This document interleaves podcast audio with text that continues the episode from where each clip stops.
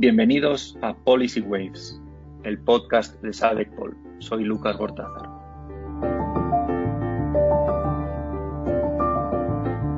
Durante los últimos años, uno de los aspectos que más me ha obsesionado a la hora de pensar en la política educativa es la capacidad de aterrizar eh, y concretar todo lo que nos gustaría o desearíamos hacer, todas nuestras preferencias, todos nuestros deseos en lo que es eh, posible, en los límites de la posibilidad y en los condicionantes políticos, sociales, incluso filosóficos y económicos que hay cuando uno piensa en políticas públicas. Por eso, hace ya varios años, me gustó mucho conocer y entender bien el trabajo de nuestro invitado de hoy. Xavier Bonal es catedrático de Sociología de la Universidad Autónoma de Barcelona em, y es allí donde desde hace muchos años eh, lleva una intensa carrera de investigación en el ámbito académico, pero también de proyectos, informes y trabajos muy vinculados tanto con organizaciones del tercer sector como también y de manera más intensa en los últimos años con administraciones públicas, sobre todo en el ámbito de Cataluña. Xavier ha trabajado durante muchos años en la cuestión de la equidad educativa, de la segregación escolar, que ahora el tiempo le da la razón y se ha puesto encima de la mesa como uno de los temas más relevantes del debate educativo en España, y en otros aspectos como la relación entre lo público y lo privado y también la relación de las políticas educativas con una perspectiva de global o de globalización, también en el cual hemos hablado muchas veces, obviamente por mi trayectoria anterior y presente, pero el papel de los organismos internacionales. Es para mí una de las visitas que más ilusión me hace y os dejo con él a continuación.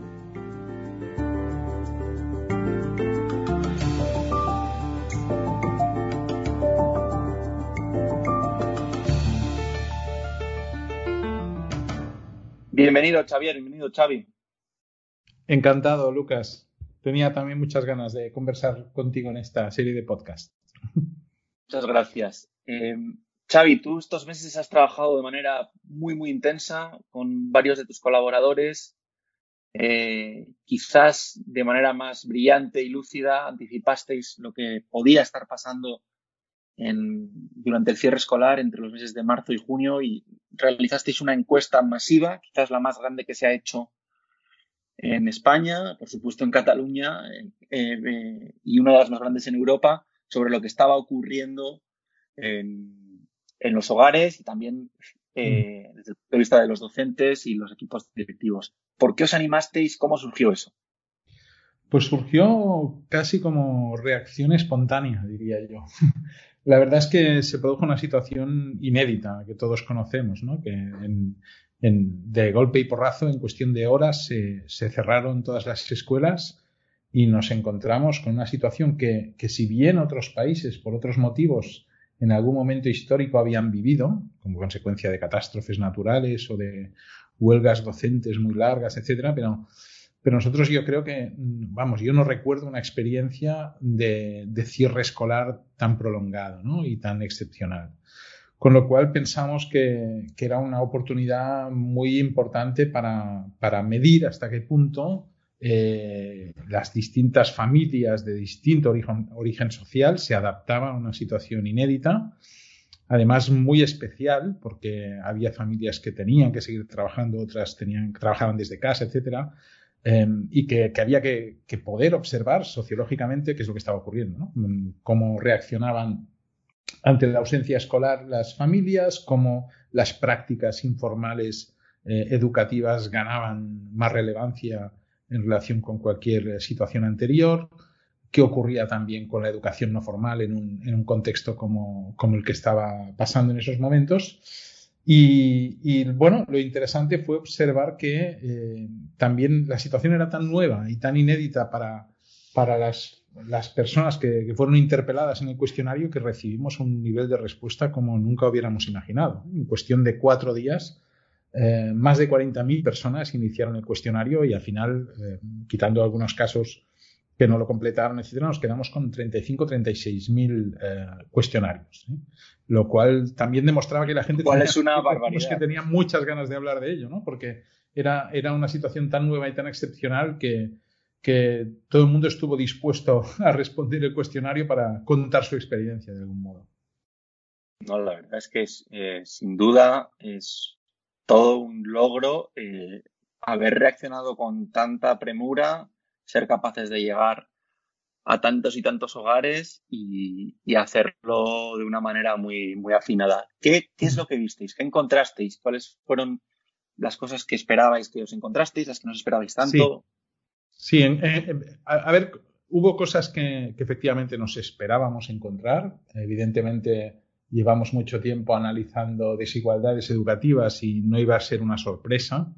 Eh, observar esas desigualdades, si bien quizá eh, la forma y la magnitud de esas desigualdades eh, fueron notables. ¿no? O sea, nos encontramos que evidentemente las condiciones de, educación en casa eran muy desiguales entre los grupos sociales. Evidentemente las, las condiciones de conectividad, pero no solo de conectividad, sino de acceso a dispositivos Pensemos que era una situación de, con mucho teletrabajo, por lo tanto, y con eh, padres y madres mm, teniendo que utilizar los dispositivos que había en casa y no es tan fácil que en un hogar existan dispositivos exclusivos para uso personal, con lo cual, evidentemente, el trabajo escolar cambiaba radicalmente.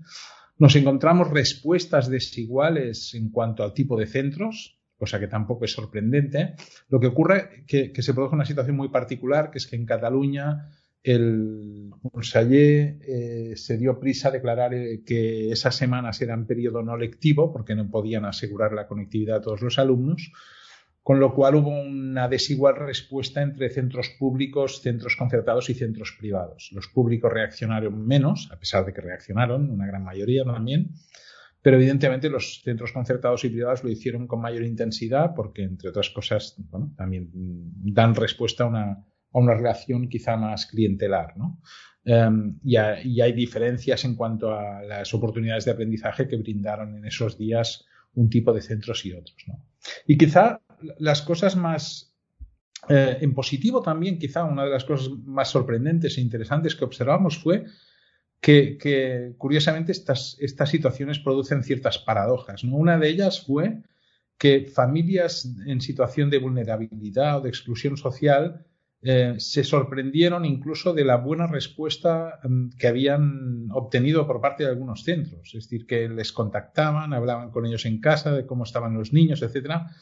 Con lo cual, la percepción de que les estaban haciendo caso y alguien les estaba cuidando y había alguien en el otro lado, pues fue una percepción positiva. ¿eh? Y, esto es una cuestión que hay que poner en valor, porque hemos hablado mucho de de que si la educación no fue considerada un, bien esencial en, la respuesta en la crisis de la pandemia, pero eh, también hay que reconocer que muy buena parte del profesorado hizo una respuesta eh, de mucha entrega, ¿no? y especialmente en estos contextos sociales donde es muy difícil mantener el vínculo por cuestiones de conectividad y por cuestiones también de desvinculación y desafección emocional ¿no? que, sufren los adolescentes especialmente claramente hay, un, hay una distinción que cada vez que hemos, volvemos, repasamos esos meses, ¿no? Y no solo en Cataluña o en España, sino todo el mundo, va a haber siempre esa distinción entre la eh, respuesta individual de los docentes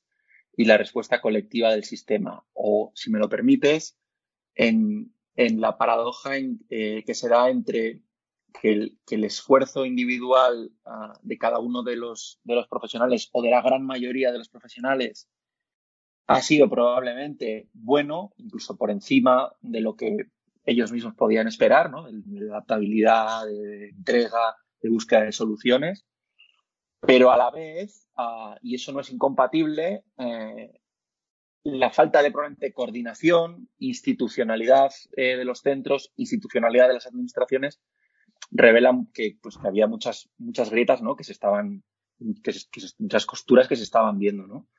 Quizás ahí a mí me, me, ha hecho pensar muchas veces que en el corazón de, ese, de, esa contradicción está la cuestión de la autonomía. Tú decías, los centros privados y concertados han respondido de manera más intensa a pesar del, del digamos, del decreto del, de, la de los días esos no lectivos, ¿no? y sin ninguna, duda, la demanda de los padres puede tener un efecto, pero también la capacidad de esos propios centros y el hábito de esos propios centros a, ejercer esa autonomía, ¿no? O sea, ¿cómo ves tú en la cuestión de la autonomía y qué, qué, reflexión te genera la, la, cuestión de la autonomía escolar eh, a partir de lo que se ha aprendido esos meses? No, es una, una, una, pregunta muy relevante y, muy oportuna en el contexto que yo, yo siempre digo que las crisis, y especialmente esta, eh, desnudan eh, las virtudes y los defectos de, los sistemas. ¿no? Y una vez más se ha confirmado que tenemos un muy buen capital humano. En cuanto lo mismo ocurre con el sector de la salud, ¿no? probablemente que, que sistémicamente hemos tenido respuestas eh, bueno, mejorables, digamos, no diré que, sistemáticamente deficientes, pero sí que mejorables pero que el nivel de vocacional y de los profesionales es, supera las debilidades del sistema, ¿no? Y a veces le cubre las vergüenzas, ¿no? De algún modo. En educación me parece especialmente exagerado lo que ha ocurrido, porque si uno mira la desatención sistémica ha sido muy amplia. A mí me parece eh, vergonzoso directamente que la educación no fuera considerada un bien esencial desde el primer minuto que incluso cuando se diseñaron las fases de desescalada, las primeras, me estoy refiriendo por ahí en mes de marzo y junio, ah, de, abril y junio, perdón, tampoco entrara en ese, en ese diseño y que, que bueno, que, además incluso se, se, instalara un discurso de, descentralización, ¿no? es decir, ya existen competencias autonómicas y serán las autonomías quien tenga que regular eh, la, la desescalada educativa bueno, también son competencias eh, en salud que son autonómicas, ¿no? Y en cambio ahí sí que consideramos que fue oportuno e importante intervenir de forma más centralizada. No digo que la, actuación centralizada o, descentralizada sea mejor o peor, pero que alguien se ocupara de ello y alguien atendiera eh, de, mejor eh, forma ¿no? que, lo, que, lo que, lo que ocurrió. y lo que dices a mí me parece especialmente relevante, ¿no? porque yo creo que una de las de los efectos de esta crisis ha sido evidenciar los problemas de gobernanza del sistema. ¿no? Es un sistema educativo que, en el papel y en lo formal subraya elementos que tienen que ver con la autonomía escolar y en los momentos en los que debería haberse confiado más en la autonomía escolar y acompañarla más esa autonomía, pero, pero confiar en ella, eh, hemos visto mm, auténticas dificultades y auténticas resistencias a esa autonomía. ¿eh? Y yo sigo pensando que los gobiernos regionales y también probablemente el gobierno central no, han sido suficientemente eh, capaces de gestionar con flexibilidad las distintas respuestas que se podían obtener en, en las distintas escuelas. ¿no? Era cierre o no cierre, apertura o no apertura, si se va un día sí o un día no sin ninguna capacidad de decir a los centros, mm,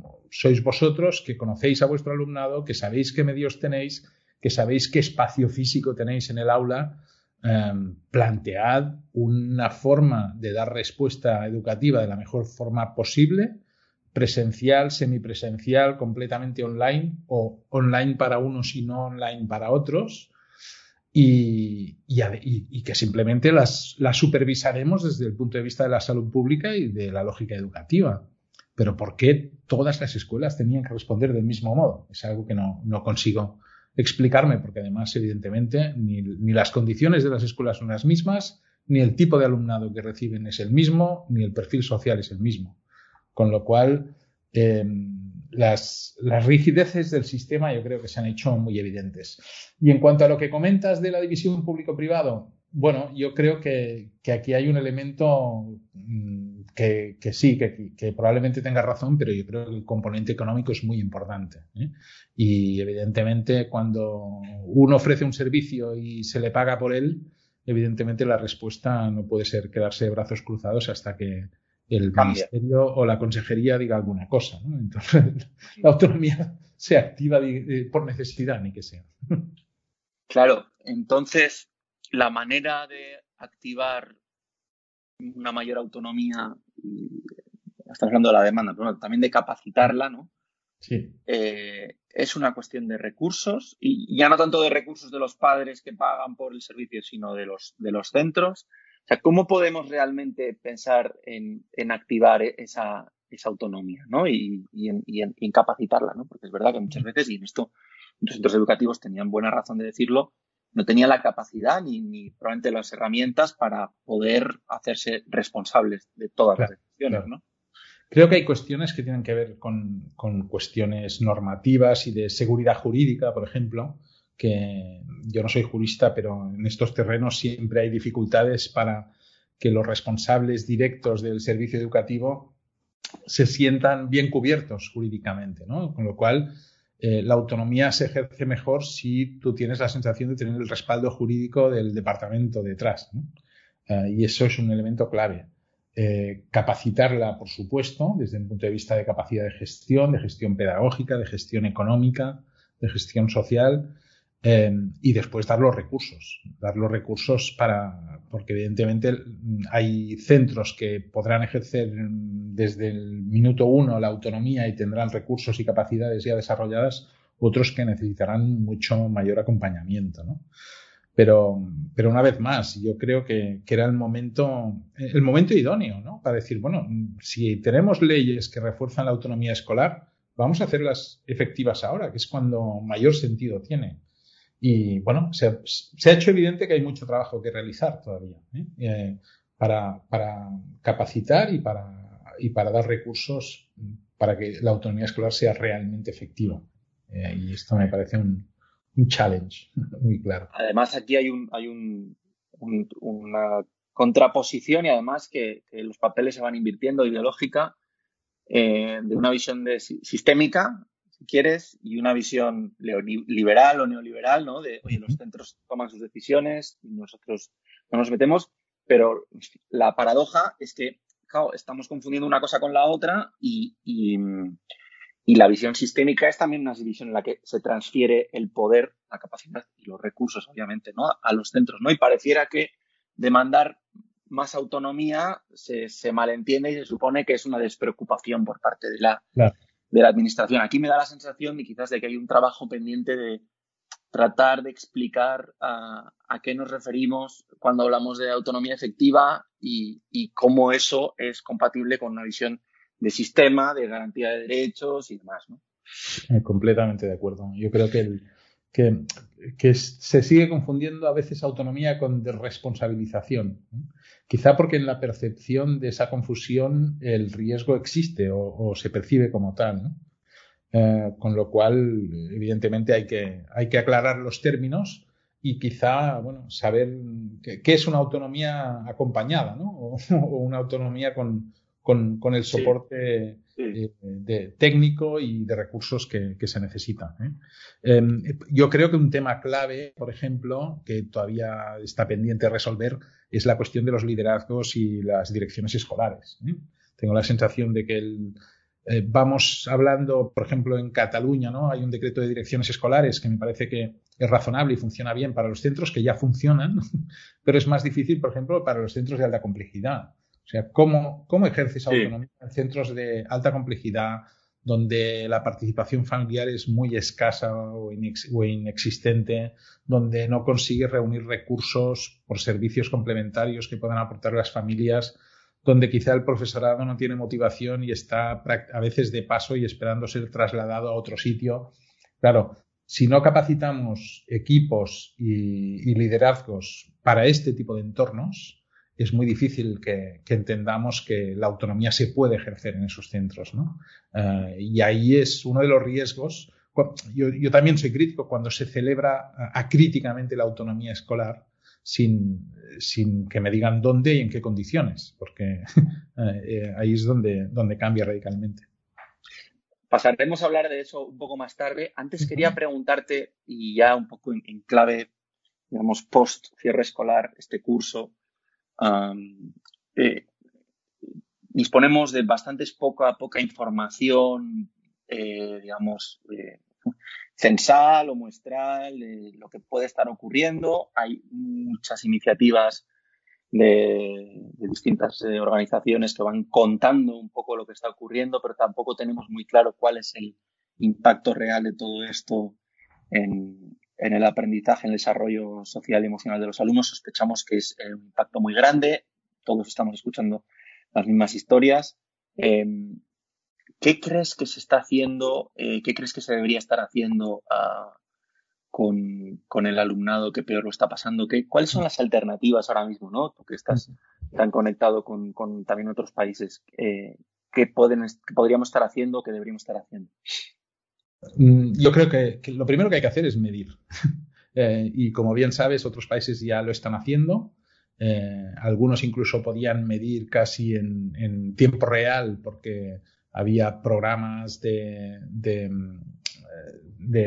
matemáticas o de otras materias que, los alumnos ya utilizaban online y podían ver hasta qué punto el rendimiento se estaba resintiendo por el cierre escolar y la desigualdad de ese rendimiento, que todos los estudios que tenemos apuntan a que, a que es grande. Y en España, mm, bueno, nadie ha medido de momento, es decir, nadie se ha planteado hacer una evaluación extraordinaria, hacer un, Em, vamos a esperar los resultados de las competencias básicas que van pasando comunidades autónomas. Habrá que ver si PISA 2021 recoge también algún efecto de lo ocurrido, ¿no?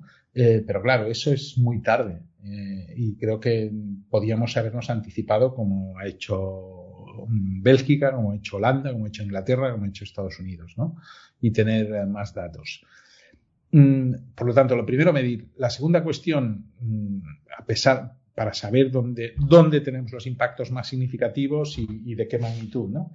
La segunda cuestión, bueno, pues atender a, lo que ya sabemos, que no hay cosas que no son del todo nuevas, ¿no? Eh, de, de, programas que especialmente en Estados Unidos se han realizado de aceleración de aprendizaje, de mentorías, de atención individualizada como, como elementos clave de recuperación de, de la pérdida competencial, ¿no? Y, de, y, haber hecho programas, por ejemplo, en verano, que, el verano yo creo que en gran medida se desaprovechó. Aquí, por ejemplo, en Cataluña, el tercer sector dio una respuesta ejemplar, eh, incluso eh, físicamente estando en las escuelas que habían estado cerradas hasta el, hasta el 30 de junio. Pero en cambio, en julio se ofrecieron servicios dentro de las escuelas, con control, con distancia, etcétera pero, pero una labor más centrada en elementos también competenciales y de aprendizaje creo que hubiera sido absolutamente esencial. ¿no? Y el otro gran tema que me preocupa eh, es eh, el tema de la desafección y la desvinculación escolar, ¿eh? que todo apunta a que será mayor y amplia ¿no? entre los adolescentes. La desconexión ya es fácil en una situación normal, en una situación de pandemia y cuando además te han dicho que el tercer trimestre no es evaluable, mm, que tiene sentido que no sea evaluable desde un punto de vista de equidad, pero claramente cuando hablas con profesoras y profesores de esos centros te dicen es que huyeron todos, ¿no? O sea, perdí el contacto porque ya sabían que no tenían que rendir cuentas, ¿no? entonces la desvinculación y la desafección es, todavía mayor, ¿no? Em, y por lo tanto, todo lo que sean eh, experiencias de segunda oportunidad, de recuperación de ese alumnado me parece esencial, ¿no? Con lo cual hay que, hay que poner recursos, recursos e-, económicos, porque son programas que no son baratos, porque hay que poder ofrecer eh, servicios educativos extraordinarios y reforzar el, la, eh, que ese alumnado no se pierda, ¿no? Eso me parece absolutamente clave. Y, creo que de momento se está hablando de, mucho de digitalización y quizá menos en, el tema de los fondos europeos, y eso lo conoces mejor tú que yo, de, cuestiones que tengan que ver con, la propia emergencia educativa, ¿no? Cómo respondemos a una emergencia educativa que requeriría ahora ah, pues poner muchos recursos. ¿Por qué no plantearse, por ejemplo, programas de retorno escolar del alumnado que haya abandonado a través de sistemas de transferencia de renta condicionada, como se hace en países del sur, ¿no? Como conoces bien. O sea, yo creo que hay que, explorar eh, políticas sociales muy activas para, recuperar ese alumnado.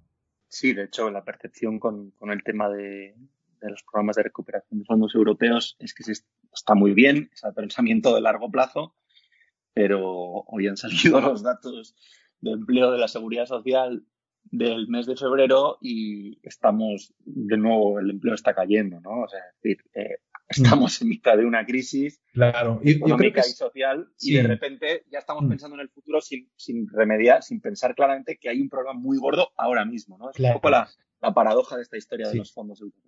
Exacto, yo creo que tienes toda la razón en eso. A mí me parece muy razonable que cuando la Unión Europea pone recursos diga, o, se plantee que sean reformas estructurales lo máximo posible. Pero no olvidemos que tenemos ahora mismo una situación de emergencia también, ¿no? Y por lo tanto hay que poder combinar ambas cosas. Porque es que si no, no sí. vamos a quizás, mucho capital. Ha habido, hay, programas en ese sentido de la Comisión, pero aquí en España como que estamos ya pensando en el futuro, hay, hay una especie de impasse que nos estamos saltando y me deja, me deja un poco un poco frío, la verdad. Em, hace eh, tres meses se aprobó en el Congreso de los Diputados una nueva ley orgánica de educación. Eh, muchísima gente eh, llevaba tiempo esperando y, yo me encuentro en que la, cambiar la 11, la 11 es una ley que no funcionó, que tuvo efectos perniciosos en general, aunque algún pequeño acierto, pero en general perniciosos para el sistema educativo y había un consenso muy grande de que había que cambiarlo. Eh, a partir de ahí tenemos una nueva ley, es el resultado de un proceso tortuoso, largo y con altibajos, un pacto educativo que no ocurrió en 2017, ahora tenemos esta ley. Eh, ¿Qué te ha parecido? Eh, ¿Cuáles son tus impresiones? ¿Cómo la valoras? Bueno, la valoro yo la ley como texto la valoro positivamente. Probablemente también creo que se podía ir un poco más allá, pero, pero sí que me parece. Reformar la, la 11 era algo importante, ¿eh? porque la 11 para mí fue la ley más atrevida de la derecha española en cuanto a, a su orientación más neoliberal, ¿no? en algunos aspectos.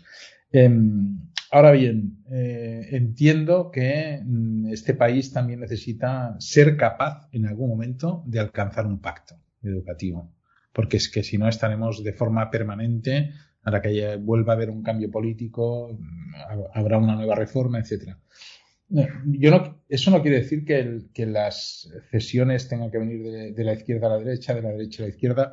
Eh, es una cuestión de, Yo creo que hay un tema estructural que en algún momento hay que poner sobre la mesa, que tiene que ver eh, el equilibrio entre libertad y necesidad de planificación y, de satisfacción de necesidades educativas, ¿no? Y eso que tenga una traducción en, financiación. ¿eh? Porque si no, permanecemos en esta dualidad de de una escuela privada que es eh, más selectiva que integradora y que lo hace por la vía de, o se justifica por la vía de la infrafinanciación. Eh, y una administración pública que no financia los costes reales de la enseñanza ni en el sector público ni en el sector concertado, pero especialmente menos en el sector concertado, y que cuando se le pide más dinero mira hacia otro lado. ¿no? Con lo cual, eh, bueno, ¿qué es, primero, la gallina o el huevo? ¿no? ¿Cómo consigues? Eh, o das financiación para que sean equitativos o, tienen que ser primero equitativos para dar financiación. Yo creo que ese es el pacto clave. ¿eh? Eso, ese es el pacto clave. Que, que haya una corresponsabilidad real en la escolarización equilibrada del alumnado con necesidades educativas y que eso, evidentemente, cuando se haga, se pueda traducir en un esfuerzo financiero. No es la única cuestión, ¿eh? pero me parece la más importante y fundamental. y el sistema ha llegado, bueno, ha, generado una cierta perversión en cuanto a, dentro de la del propio sector concertado, que yo creo que es extraordinariamente diverso. Existe una escuela concertada que efectivamente es infrafinanciada, incluso cuando le sumas el gasto privado de las familias y otra que es sobrefinanciada, significativamente. Al menos en Cataluña, que hemos analizado los costes, hemos visto que esta dualidad existe. Y por lo tanto tienes un sector de escuela concertada que, es infrafinanciada en cuanto a gasto público por alumno, pero sobrefinanciada y notablemente cuando le añades el gasto de las familias. los ingresos, todos los ingresos. Claro, porque están ahí eh, ofreciendo unos servicios educativos, unas actividades complementarias por las que las familias pagan una cantidad que acaban convirtiéndose en selectivas para muy superior al coste, ¿no? Claro.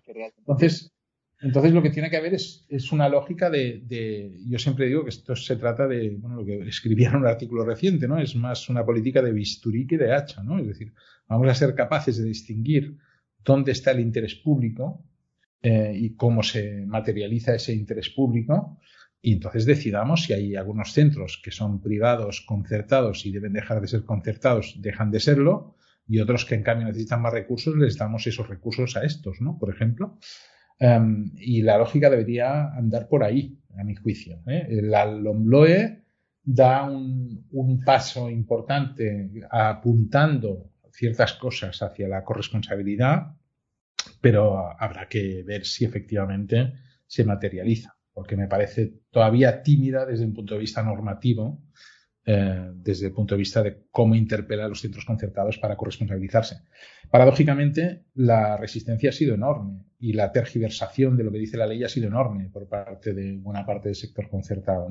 Eh, con lo cual, bueno, también estamos en épocas donde los discursos y las ideologías, em, a veces falseando la realidad, pues triunfan fácilmente, ¿no? Y este ha sido un buen ejemplo de ello.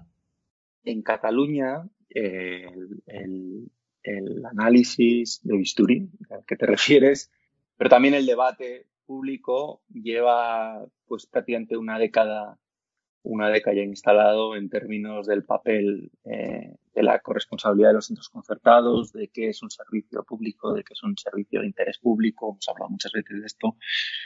Eh, y es algo en el que tú has estado trabajando eh, durante muchos años, durante varios años se, se firmó un acuerdo, un pacto eh, contra la segregación escolar hace dos o tres años, si no recuerdo mal, y, y, ahora se acaba de aprobar un decreto eh, de admisión que, digamos, actualiza tanto el marco normativo de la LOMLOE, o lo incorpora, o se basa en él, como también eh, pone encima de la mesa algunas de las medidas que se, ya se recogían en aquel pacto, que fue un pacto Mm, muy importante por su contenido, pero también por su, por su transversalidad y trascendencia política y social por todos aquellos firmantes. ¿Qué, qué se está haciendo en Cataluña uh, que crees que puede ser interesante que, que, nuestros oyentes conozcan? ¿Cuáles son las medidas más relevantes y también cuáles son los cuellos de botella? Sí, yo celebro que en Cataluña, después de varios años de insistencia desde múltiples sectores, ¿no? desde la institución del SINDIC, que es el defensor del pueblo de Cataluña, que eh, yo tuve ocasión de trabajar en esta institución durante unos años y ya empezamos a, hablar del tema y a llevar el primer informe al Parlamento sobre la situación de la segregación escolar en Cataluña. El, el, trabajo que ha hecho la Fundación Bofil, que han hecho otros colegas académicos, las movilizaciones de asociaciones de familias, eh, de, a veces también de algunos sindicatos de la enseñanza, em, han apretado para poner esto sobre la mesa, ¿no? Y hasta el punto de, que el sindicato impulsó y se firmó en 2019 este pacto muy transversal, efectivamente, con eh, algunas notorias excepciones del sector de familias de la enseñanza pública y, del, y de uno de los sindicatos públicos de la enseñanza pública en Cataluña, que no, no quisieron firmarlo, pero el resto de la comunidad lo, lo firmó. ¿La escuela concertada? La escuela concertada sí, se implicó, igual que lo hicieron las administraciones locales, igual que, por supuesto, hizo el Departamento de Educación, igual que hicieron muchas asociaciones de familias, pero no la Federación de, de, de Asociaciones de Familias de Cataluña. Em, y, sindicatos, eh, excepto usted, que el resto firmaron. ¿eh? Em, o sea, un gran acuerdo em, que sienta las bases para mm, tomar en los próximos años diversas acciones. Una de las virtudes del pacto es que además define eh, y calendariza acciones. que por lo tanto adquiere compromisos que no están solamente en el papel, y que se pretenden se pretende dar respuesta en los próximos años y, eso me parece muy positivo. ¿no? Y el decreto es probablemente el primer gran producto eh, de, de, como consecuencia de ese pacto. ¿no? Mm, que lo haya firmado toda la comunidad no, comunidad no quiere decir que no sigan existiendo conflictos ni resistencias. Hemos tenido una movilización contra el decreto por parte de la escuela concertada que consideraba que no recogía incluso lo, pactado en, el texto del pacto, ¿no? Eh, y, que se ha mantenido activo. ¿no? E incluso más recientemente, en cambio, hemos tenido ahora alguna respuesta por parte de los no firmantes del pacto contra eh, el decreto. El, decreto a mí me parece de lo más avanzado normativamente que, sea, que, ha habido en este país en cuanto a los mecanismos que puede regular la administración educativa para luchar contra la segregación. ¿no? Hay dos, tres grandes cosas que son muy importantes. Una de ellas es la programación de la oferta, eh, evitar la sobreoferta, que sabemos, por ejemplo, que es un factor causante de segregación. No será fácil porque tú eres experto en eso, Lucas, y sabes que... Explícanos, explícanos no, no, pero cuando dices que, la sobreoferta es problemática, ¿a, qué te refieres? Bueno, la, sobreoferta es siempre problemática porque la lucha contra la segregación pasa en buena medida por eh, conseguir, eh, sobre todo en un sistema donde hay cierta libertad de elección de centro, condicionar de algún modo la demanda. ¿eh? Sin, las familias pueden seguir expresando las preferencias y elegir, pero restringir las posibilidades de elección para conseguir una, escolarización más equilibrada. Si tú intentas mm, tener mayor diversidad en algunas escuelas, pero siempre quedan vacantes en la escuela de al lado, sea pública o concertada, y las familias se sienten más atraídas por esa escuela porque quizá tiene menos inmigrantes o tiene menos alumnos con dificultades, pues siempre habrá una salida. ¿no? O cuando eh, zonificas y, y, delimitas territorialmente cuáles son las áreas de proximidad en el proceso de escolarización, que existan siempre vacantes, deja sin efecto esas zonas, ¿eh? porque entonces siempre te puedes salir de la zona o ir a otra escuela que, tendrá vacantes porque hay sobreoferta. ¿no? Este es un problema importante, se intenta regular en la medida de lo posible, porque aquí hay, aquí hay una cuestión estructural que es que claro, la, sobreoferta, el sector público la puede regular año a año, ¿no? Y puede decir, bueno, este año, mira, me sobran aulas, pues cierro algunas o, bajo las ratios. ¿eh? Pero en cambio, el sector concertado mm, llega a pactos con la administración por periodos de seis años. Y si una administración educativa ha pactado un concierto educativo mm, a lo largo de seis años para tres grupos en ese centro, para, para, por curso, pues esa escuela los puede seguir ofreciendo con, los niveles y con las ratios estipuladas normativamente. Con lo cual, la capacidad de intervenir sobre la regulación de la oferta es más difícil. ¿eh? El decreto tiene la virtud, por ejemplo, de, asegurar que la, oferta escolar que realicen los centros públicos y concertados se ajuste eh, lo máximo posible a las necesidades de escolarización. ¿eh? Y eso es un buen caso. En ese momento.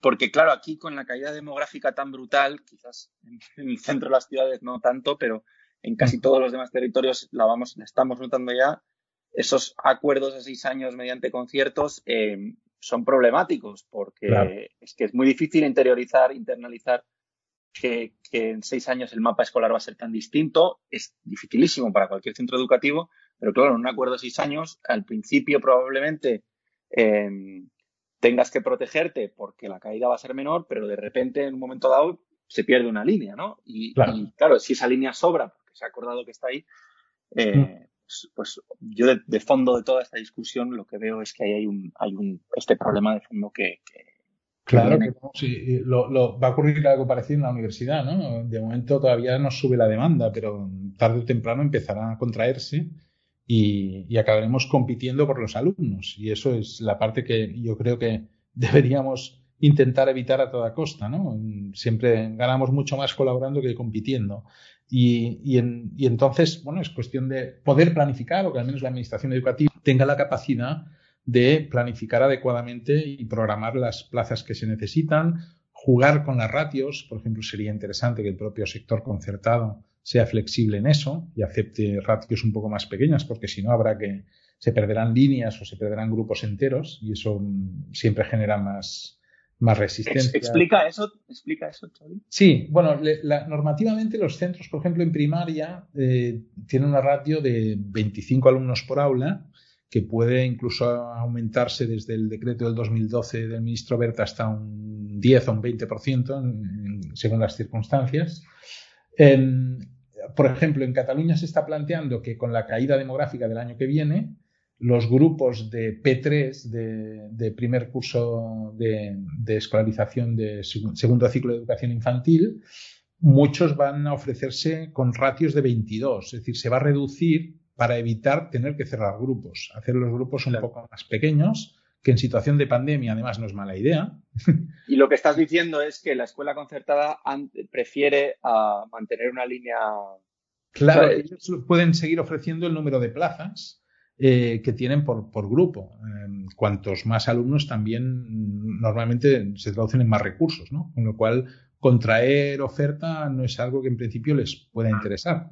Pero claro, es importante que, que se puedan conseguir acuerdos. Ahí dependerá de, de, de, estrategias de consenso y de que, y de que se llegue a, a eso, a acuerdos dentro de cada administración. Hay una, una, tensión siempre entre ratios y líneas, ¿no? Y esos incentivos. Exacto. exacto siempre se encuentra.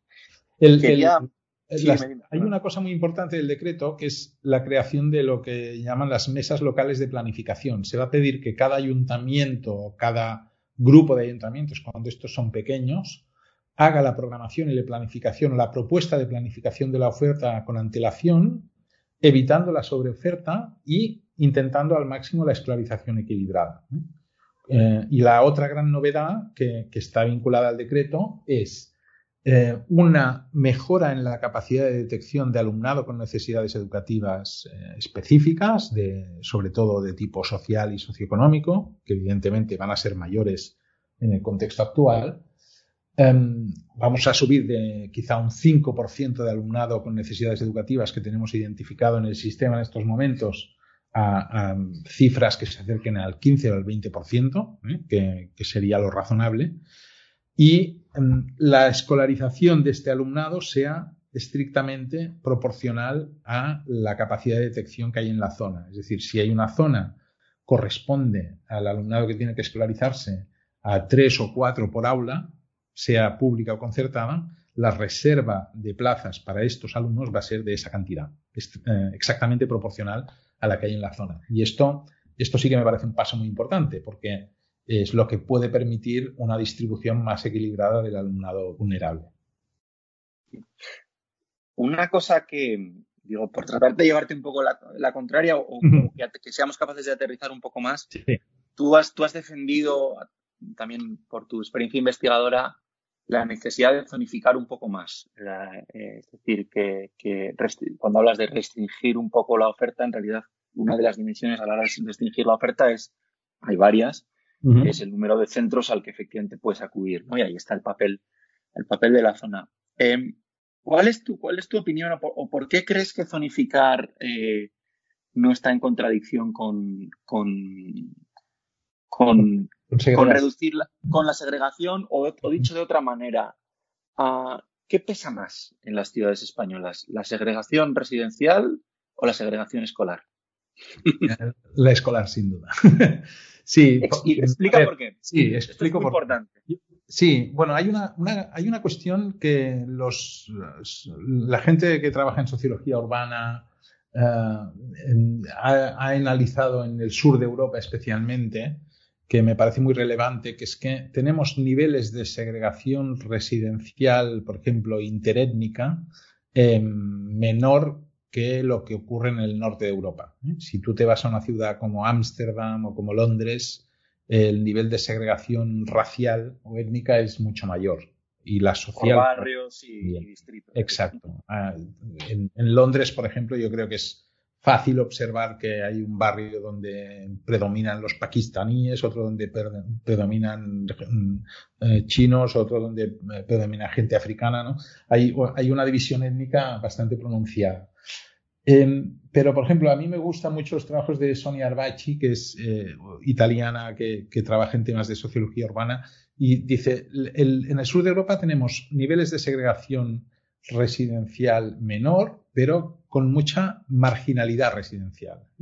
También por el tipo de políticas de acceso a la vivienda, etc. Entonces, supone que en las zonas mmm, puedes tener condiciones de vida muy desiguales dentro de zonas relativamente pequeñas. Con lo cual hay eh, mucha segregación, menos segregación interzonas, pero una, quizá una segregación alta intrazonas. ¿eh? Eh, con lo cual, a nivel residencial, si uno mira por zonas, eh, es siempre más baja que en el norte de Europa y más baja que la segregación escolar, que siempre es mucho más alta.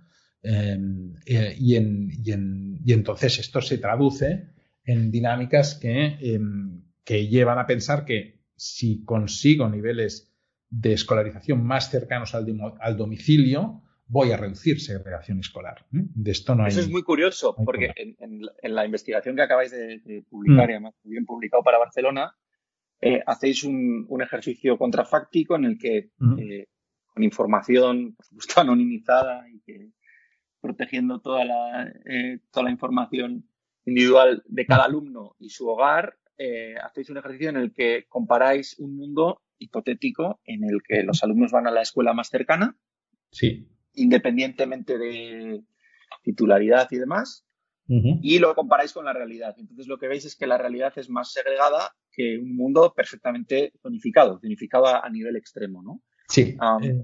Eh, a mí me llamó mucho la atención. Nosotros vimos algo parecido en Madrid, aunque no llegamos a hacer el mismo ejercicio, pero vimos algo parecido en Madrid. Vimos que el, que el peso de lo que ocurría a nivel local, que a, nivel local se producían unas dinámicas eh, de diferenciación muy fuertes. Es decir, dentro de un mismo barrio, en Madrid hay 150 y pico barrios de 21 distritos, y dentro de cada barrio, eh, eh, de repente se, creaban como, como, centros que absorbían a un tipo de población. Y no, no en todos ni, en todos los lugares de la misma manera, ¿no?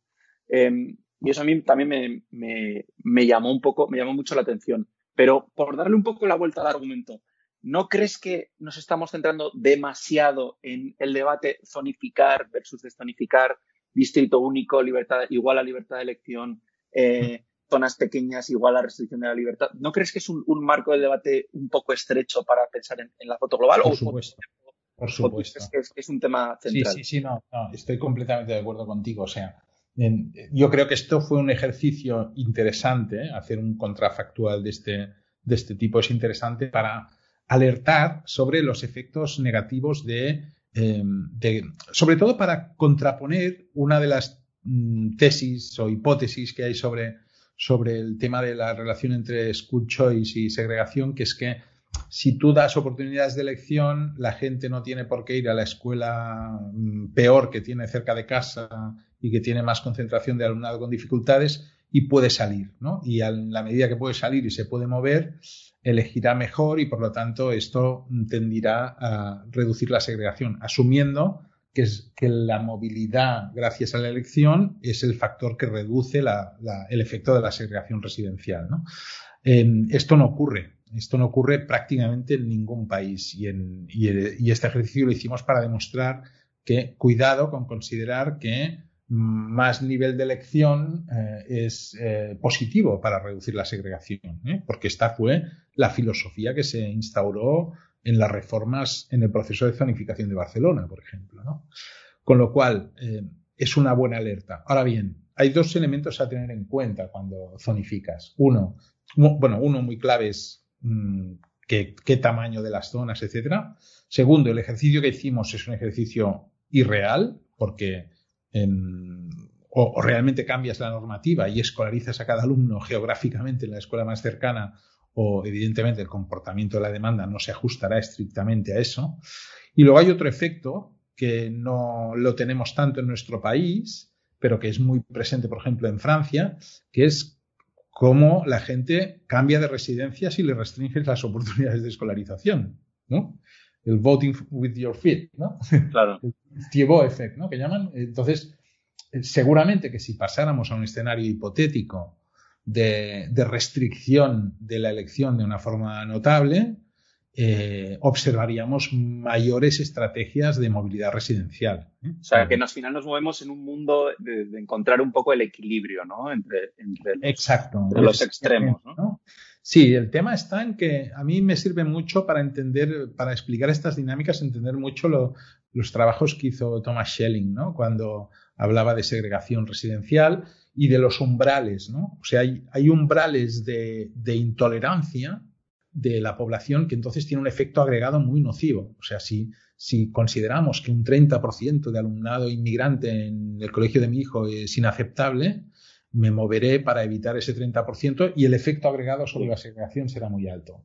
Ahora, si, mi umbral es, consigo bajarlo eh, y consigo que el 20% sea aceptable y voy equilibrando hacia ese 20%, conseguiré reducir segregación de forma notable también, ¿no?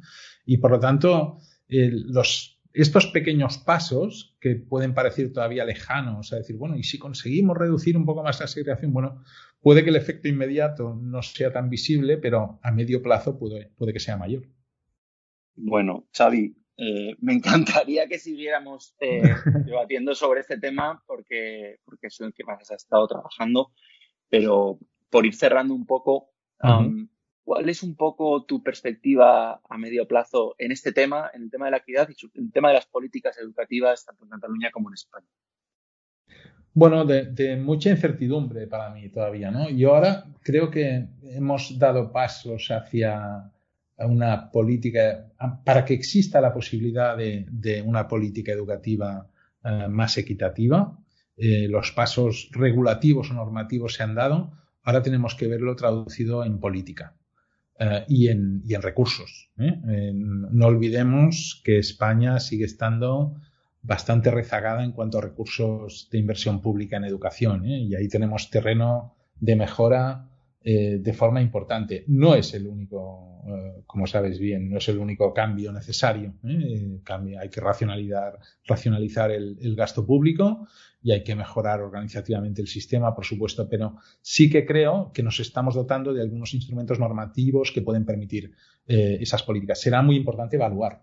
Yo estoy insistiendo cuando hablo con distintas administraciones, sean locales, autonómicas o el propio ministerio o, ONGs y colegas como, tú y yo conocemos, eh, que, pongan énfasis en, evaluar. ¿no? Tenemos que poder medir hasta qué punto estos nuevos instrumentos dan esa posibilidad. ¿eh? Con lo cual, eh, no soy pesimista en cuanto a esta estrategia, mm, pero también creo que hay que ser realista y tener muy en cuenta que nos movemos en un entorno donde los elementos de distinción, las estrategias de inversión y de diferenciación mm, en cuanto a calidad educativa, a buscar eh, oportunidades a través de, formas más elitistas de enseñanza, etcétera, también existen ¿eh? y que por lo tanto em, habrá que manejar ese tipo de tensiones para conseguir políticas de equidad.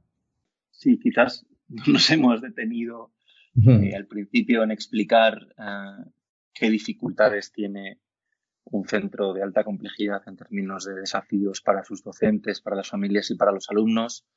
Eh, con esto me gustaría cerrar, pero eh, lo que sabemos es que esos centros eh, son, son inmanejables por muchos recursos que uno, que uno ponga encima de la mesa y que además condenan a, las trayectorias vitales de los alumnos que atienden ese tipo de centros en general son, pues poco orientadas a la formación postobligatoria y a vidas laborales, eh, sociales, incluso a nivel de salud eh, vital, pues muy, muy, muy, muy complejas, ¿no?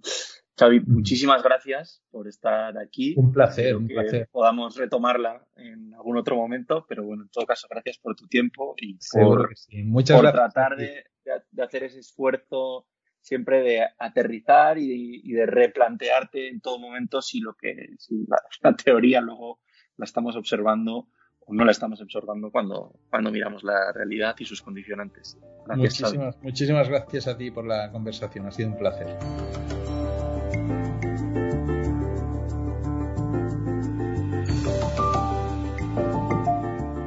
Hasta aquí esta nueva edición de Policy Waves, el podcast de SADEPOL. Hoy hemos charlado con Xavier Bonal, probablemente uno de los mayores expertos de equidad eh, sobre equidad educativa y segregación escolar en España, que nos ha dejado ah, unas buenas reflexiones sobre la problemática a la que nos enfrentamos, pero también ha alumbrado con mucho rigor y detalle el tipo de soluciones y contradicciones eh, que nos vamos encontrando a la hora de hacer eh, frente a todas estas problemáticas. Nos vemos pronto. Un saludo.